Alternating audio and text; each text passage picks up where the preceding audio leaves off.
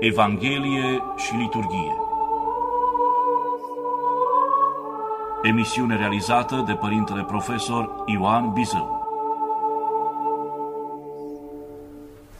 Iubiți ascultători, de când s-a întrupat pentru noi oamenii și pentru a noastră mântuire, Domnul Iisus Hristos a fost receptat ca un semn care stârnește împotriviri, așa cum a prorocit despre dânsul dreptul Simeon.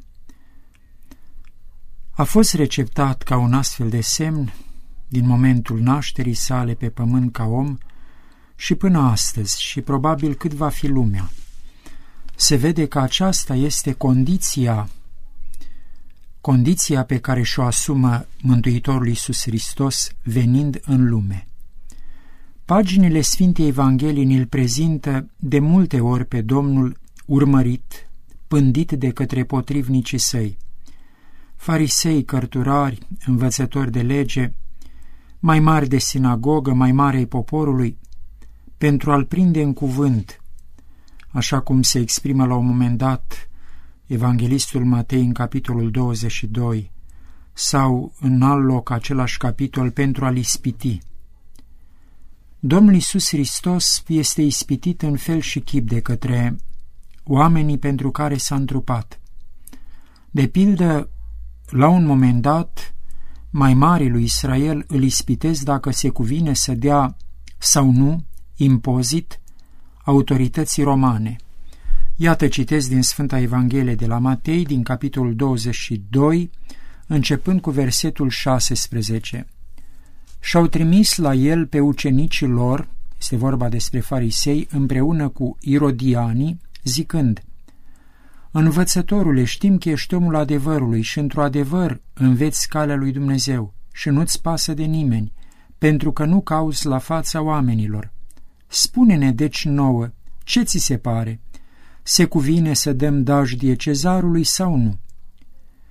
Iar Iisus, cunoscând viclenia lor, le-a răspuns: Ce mă ispitiți, fățarnicilor?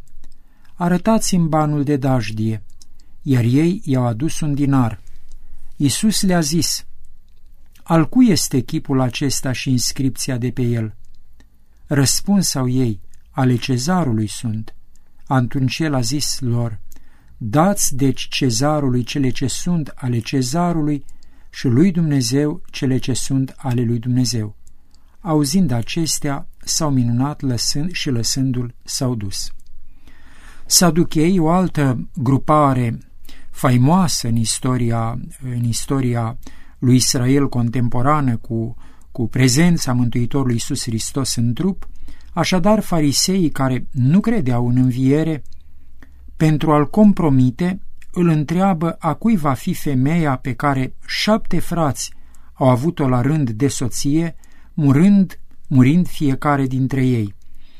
Așa cum spune Sfântul Ioan Gură de Aur atunci când citește și atunci când comentează acest pasaj al ispitirii lui Iisus de către saduchei, dânsul ne spune că aceștia plănuiesc o pricină și născocesc un fapt neadevărat, pentru că așa ceva nu se poate întâmpla, chiar dacă în legea lui Moise era prescris că dacă cineva moare și nu are urmași, fratele său, dacă este necăsătorit, se cuvine să o ia de soție pe văduvă pentru a lăsa urmași.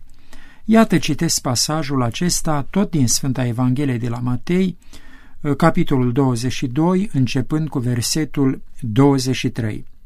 În ziua aceea s-au apropiat de el saducheii, cei care zic că nu este înviere, și l-au întrebat, zicând: Învățătorule, Moise a zis, dacă cineva moare neavând copii, fratele lui să ia de soție pe cea văduvă și să ridice urmași fratelui său. Deci erau la noi 7 frați și cel dintâi s-a însurat și a murit și, neavând el urmași, a lăsat pe femeia sa fratelui său. Asemenea și al doilea și al treilea până la al 7-lea. În urma tuturor a murit și femeia. La înviere, deci, a căruia dintre cei 7 va fi femeia, căci toți au avut-o de soție? Răspunzând, Iisus le-a zis: Vă rătăciți neștiind Scripturile și nici puterea lui Dumnezeu, căci la înviere nici nu se însoară, nici nu se mărită, ci sunt ca îngerii lui Dumnezeu din cer. Iar despre înviere, despre învierea morților, oare n-aș citi ce vi s-a spus vouă de către Domnul, de către Dumnezeu zicând: Eu sunt Dumnezeul lui Avraam și Dumnezeul lui Isaac și Dumnezeul lui Iacob. Nu este Dumnezeul morților, ci al viilor. Iar mulțimile, ascultându-l, erau uimite de învățătura lui. Evanghelia din această duminică, pericopa ce se va citi în această duminică la Sfânta Liturghie, suntem în Duminica a XV-a după Rusalii, ne dezvăluie o nouă ispitire, una de natură teologică de această dată, venită din partea unui învățător de lege, a unui rabin, a unui specialist în interpretarea, în citirea și interpretarea legii lui Moise. Acest învățător de lege vine la Mântuitorul întrebându-l: Învățătorule, care este cea mai mare poruncă din lege? Întâi de toate aș dori să sesizăm faptul că o astfel de întrebare este firească pentru mentalitatea acestei categorii intelectuale și religioase, obsedată de ierarhizări. Iată, de pildă, au împărțit poruncile legii în două categorii. Pe de o parte, poruncile pozitive, adică ce să faci, ce ești obligat să faci pentru a fi un bun israelit.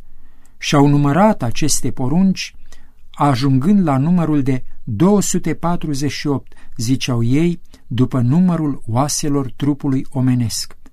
La această categorie se adăugau în mintea lor poruncile negative, ce să nu faci, acestea în număr de 365, după numărul zilelor anului. În total, așadar, 613 prescripții pe care le-au găsit, pe care le-au catalogat, le-au ierarhizat și care aveau în vedere până și cele mai neînsemnate amănunte ale vieții fiilor lui Israel, legat de călătorie, legat de căsătorie, legat de mâncare, legat de îmbrăcăminte, legat de cum să construiești, cum să nu construiești. Toate, așadar, toate în detaliu, până la absurd, toate acestea erau catalogate, erau ierarhizate.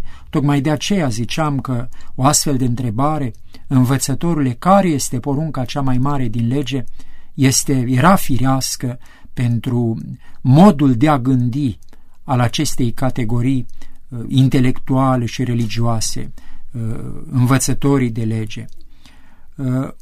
Ei au făcut din legea lui Moise o morală legalistă, formalistă, care înneca viața într-un noian stufos de prescripții, o rețea sufocantă de porunci, fapt pentru care Sfântul Apostol Pavel afirmă că legea a mulțit păcatul.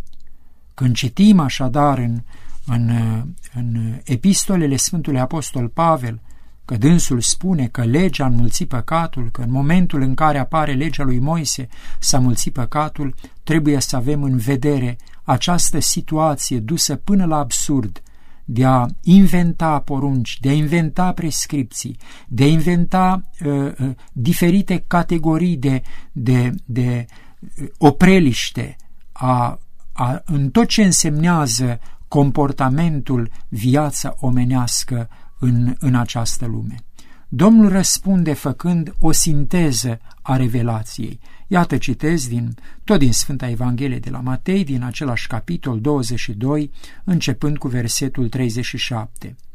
Așadar vine întrebarea: învățătorule, care poruncă este cea mai mare în lege? Iar el a răspuns: să iubești pe Domnul Dumnezeul tău cu toată inima ta, cu tot sufletul tău și cu tot cugetul tău. Aceasta este marea și întâia poruncă. Iar a doua, la fel cu aceasta, să iubești pe aproapele tău ca pe tine însuți. În aceste două porunci se cuprind toată legea și prorocii. Iată așadar răspunsul Mântuitorului, o sinteză a întregii revelații, o sinteză a întregii Scripturi. Nu mai sunt sute de porunci, pozitive și negative, pozitive, cum spuneam, câte după numărul oaselor omenești, 248, negative sau ce nu trebuie să faci după numărul zilelor anului, 365. Este o singură poruncă, iubirea de Dumnezeu și la fel cu aceasta iubirea de oameni. Să reținem finalul răspunsului. În aceste două porunci se cuprind toată legea și prorocii. În iubirea față de Dumnezeu și față de oameni se cuprinde toată învățătura Scripturii, mesajul ei deplin, așa cum spune Domnul Hristos, toată legea și prorocii. Conform revelației, iubirea este un atribut al lui Dumnezeu. Este viața însăși a firii dumnezeiești, cum spune Sfântul Grigore Palama la un moment dat, în sensul că treimea persoanelor dumnezeiești reprezintă structura și mediul iubirii supreme. Nouă oamenilor iubirea dumnezeiască ni se împărtășește prin lucrarea Sfântului Duh, revărsându-se în inimile noastre, cum citim în epistola către Romani, în capitolul 5, desăvârșind firea noastră, făcând-o capabilă de părtășia la firea dumnezeiască, așa cum ne încredințează Sfântul Apostol Petru chiar la începutul celei de-a doua epistole a sa. Iubirea lui Dumnezeu ni se oferă ca un dar fără de care nu putem trăi și nu ne putem împlini vocația de oameni, vocația proprie. După Sfântul Vasile cel Mare, acest dar al iubirii dumnezeiești presupune o dispoziție proprie făpturii umane, o sămânță sau o putere ce sălășluiește în firea noastră, datorită căreia noi putem recepta iubirea lui Dumnezeu. Nu numai că o putem recepta, o căutăm cu ardoare. Ne aducem aminte de un cuvânt al psalmistului care se potrivește fiecărui om, omului în general, omului în sine. Precum dorește cerbul izvoarele apelor curate, așa te dorește sufletul meu pe tine, Dumnezeule.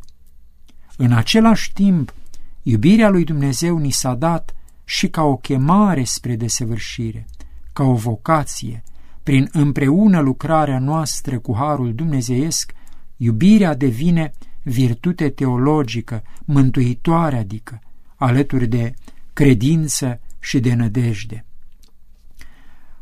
La un moment dat, Mântuitorul nostru Iisus Hristos, găsim acest cuvânt al său în Evanghelia de la Ioan, în capitolul 14, așadar, la un moment dat, Domnul Iisus Hristos, înainte de patimile sale, adresându-se ucenicilor săi, le spune: „Dacă mă iubiți, păziți poruncile mele. Cel ce are poruncile mele și le păzește, acela mă iubește pe mine. Iar cel ce mă iubește pe mine va fi iubit de către Tatăl meu și îl voi iubi și eu și mă voi arăta lui. Dacă mă iubește cineva, va păzi cuvântul meu și Tatăl meu îl va iubi și vom veni la el și vom face locaș la el.” Legat de această învățătură pe care Domnul Iisus Hristos o dă ucenicilor săi și tuturor creștinilor, tuturor oamenilor înainte de patimile sale, vom reține și faptul că Domnul îi numește prieteni ai săi pe cei care țin poruncile, pe cei care respectă voia lui Dumnezeu. Iubirea ca virtute fundamentală a sufletului creștin se împlinește în două orizonturi sau în două deschideri complementare. În raport cu Dumnezeu, așadar, în această deschidere verticală de la noi către Dumnezeu, de la pământ la cer, și în raport cu oamenii, această deschidere orizontală, adică de la mine la ceilalți, la semenii mei care sunt egali cu mine, care sunt asemenea mie, adică la oameni. Și vedem aceste două orizonturi complementare că formează crucea jertfei Domnului nostru Iisus Hristos, momentul suprem al iubirii lui Dumnezeu față de întreaga lume. Îl iubim pe Dumnezeu cu toată inima, cu tot sufletul și cu tot cugetul nostru, pentru că este Părintele nostru, Creatorul nostru. Dumnezeu a trimis pe Fiul Său în lume pentru mântuirea noastră, pentru izbăvirea noastră din robia păcatului, a stricăciunii și a morții veșnice. Ne aducem aminte de un cuvânt impresionant din Evanghelia de la Ioan, capitolul al treilea, în care putem recunoaște sinteza întregii învățături a Mântuitorului nostru Iisus Hristos, în care putem recunoaște motivația venirii sale în lume, a întrupării, a patimilor sale, a jertfei sale. Iată ce ne spune Mântuitorul și urmează să se citească în mod solemn acest cuvânt, întrucât nu peste multă vreme va fi duminica de dinaintea înălțării Sfintei Cruci. Și după cum Moise a înălțat șarpele în pustie, așa trebuie să se înalțe Fiul omului, ca tot cel ce crede în El să nu piară, ci să aibă viață veșnică. Și acum partea ce ne interesează în mod special, căci Dumnezeu așa a iubit lumea, încât pe Fiul Său cel unul născut l-a dat, ca oricine crede în El să nu piară, ci să aibă viață veșnică. Căci n-a trimis Dumnezeu pe Fiul Său în lume ca să judece lumea, ci ca să se mântuiască prin El lumea. Această poruncă trebuie să stea la temelia întregii noastre vieți și a tuturor actelor noastre, adică porunca iubirii față de Dumnezeu și iubirii față de semeni, de oameni. În aceste două, zice Mântuitorul, se cuprinde legea și prorocii, adică se cuprinde întreaga învățătură a Sfintei Scripturi, întreaga revelație.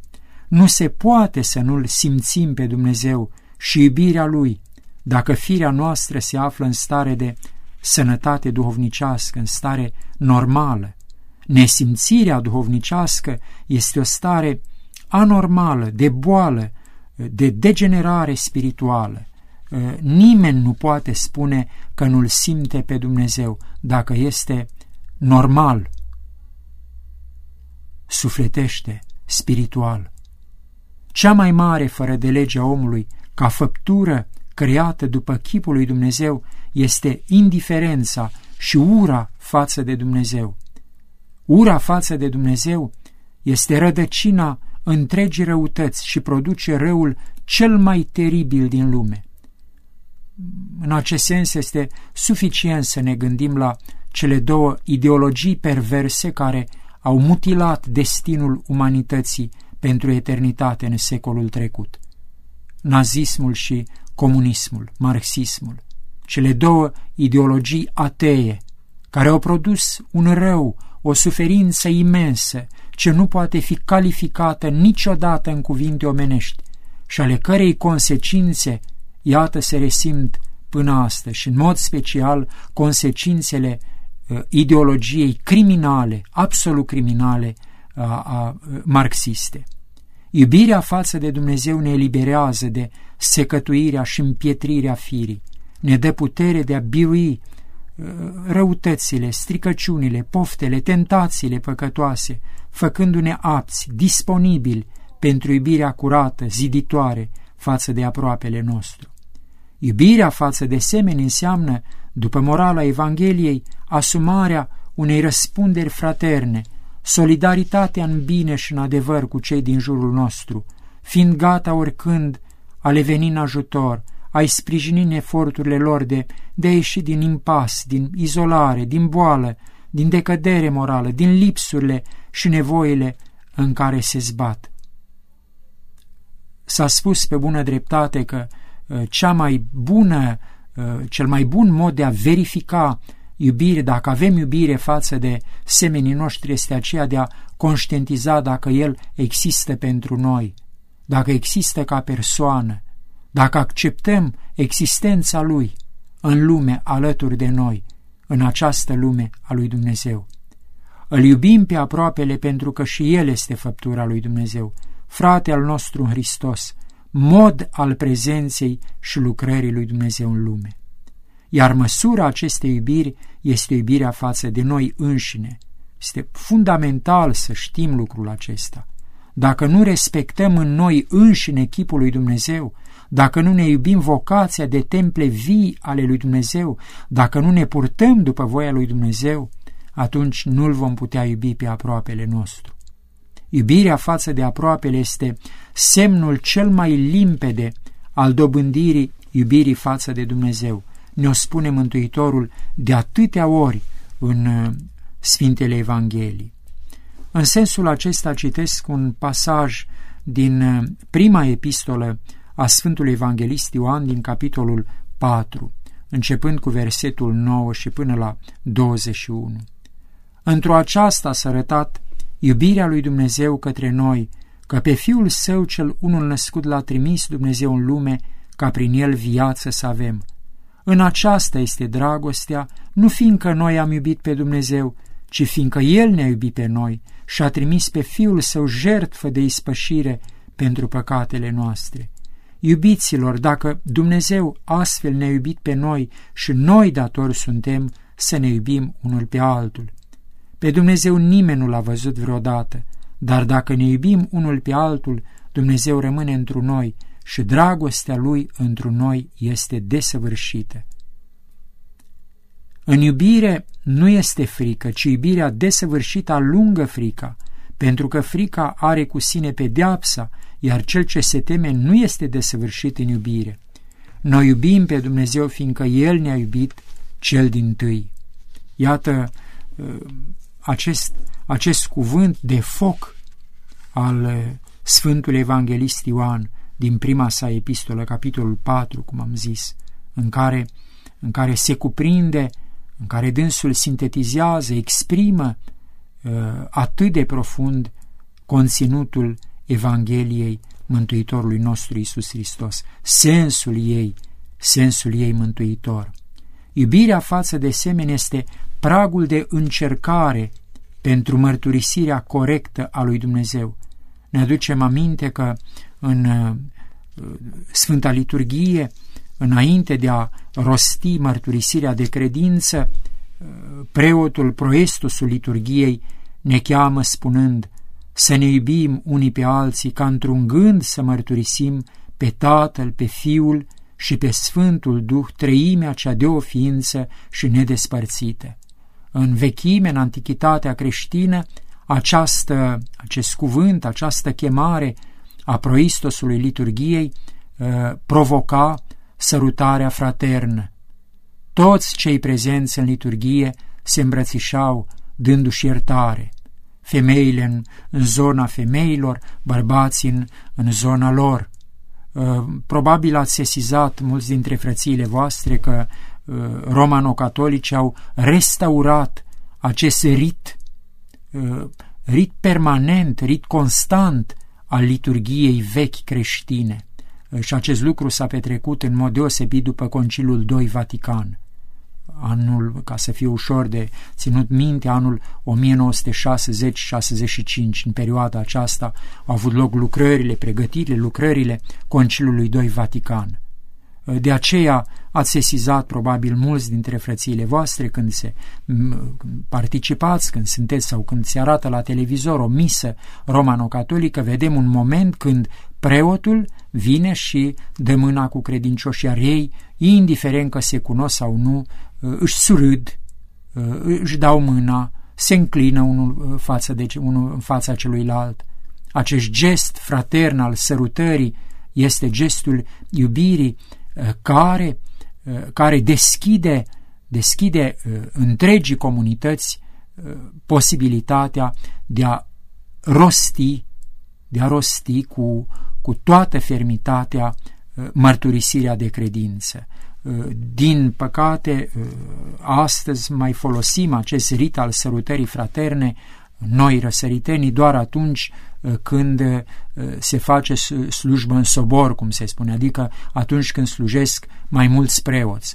Și cu siguranță că ați sesizat lucrul acesta, mai cu seamă la hramuri, la pelerinajele la mănăstiri, la sfințiri de biserici, în care preoții, clericii se fac acest gest al sărutării fraterne, gestul iubirii.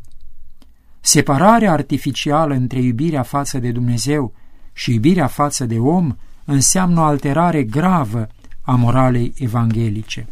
O astfel de separare pervertește inima, duce la fanatism, ne străinează de Dumnezeu. Știm bine și mai cu seamă noi, europenii, trebuie să ne reproșăm lucrul acesta. În numele lui Dumnezeu s-au săvârșit de atâtea ori în istorie războaie, crime fără de legi. În numele lui Dumnezeu, tocmai pentru că a fost separată în mod artificial iubirea față de Dumnezeu de iubirea față de oameni. Dacă iubirea față de Dumnezeu nu are puritatea și profunzimea pe care numai legea Evangheliei o poate conferi, atitudinea față de noi înșine și față de semeni degenerează în forme de expresie dintre cele mai aberante. Noi oamenii, noi creștinii, îl iubim pe Dumnezeu atunci când împlinim poruncile Lui, când ne asumăm vocația de fii ai Săi, Asumându-ne această vocație, această noblețe, noi vom trăi fratern cu cei din jurul nostru. Închei acest cuvânt de învățătură cu un pasaj din Epistola către Romani, din capitolul 8, partea finală a capitolului. Cine ne va despărți pe noi de iubirea lui Hristos? Necazul sau strâmtorarea sau prigoana sau foametea sau lipsa de îmbrăcăminte sau primejdia sau sabia? Precum este scris, pentru tine suntem omorâți toată ziua, socotiți am fost ca niște oi de junghiere. Dar în toate acestea suntem mai mult decât biruitori prin acela care ne-a iubit pe noi. Căci sunt încredințat că nici moartea, nici viața, nici îngerii, nici stăpânirile, nici cele de acum, nici cele ce vor fi, nici puterile, nici înălțimea, nici adâncul și nicio altă făptură nu va putea să ne desparte pe noi de dragostea lui Dumnezeu, cea întru Hristos Iisus, Domnul nostru. Cu acest pasaj din cateheza de foc a apostolului Pavel am dorit să închei întâlnirea noastră din această dimineață de dinainte de dumnezeiasca liturghie. Să ne ajute bunul Dumnezeu, să ne ocrotească bunul Dumnezeu, să reverse iubirea sa nesfârșită față de noi și față de toți semenii noștri. Sănătate și bucurie tuturor. Amin.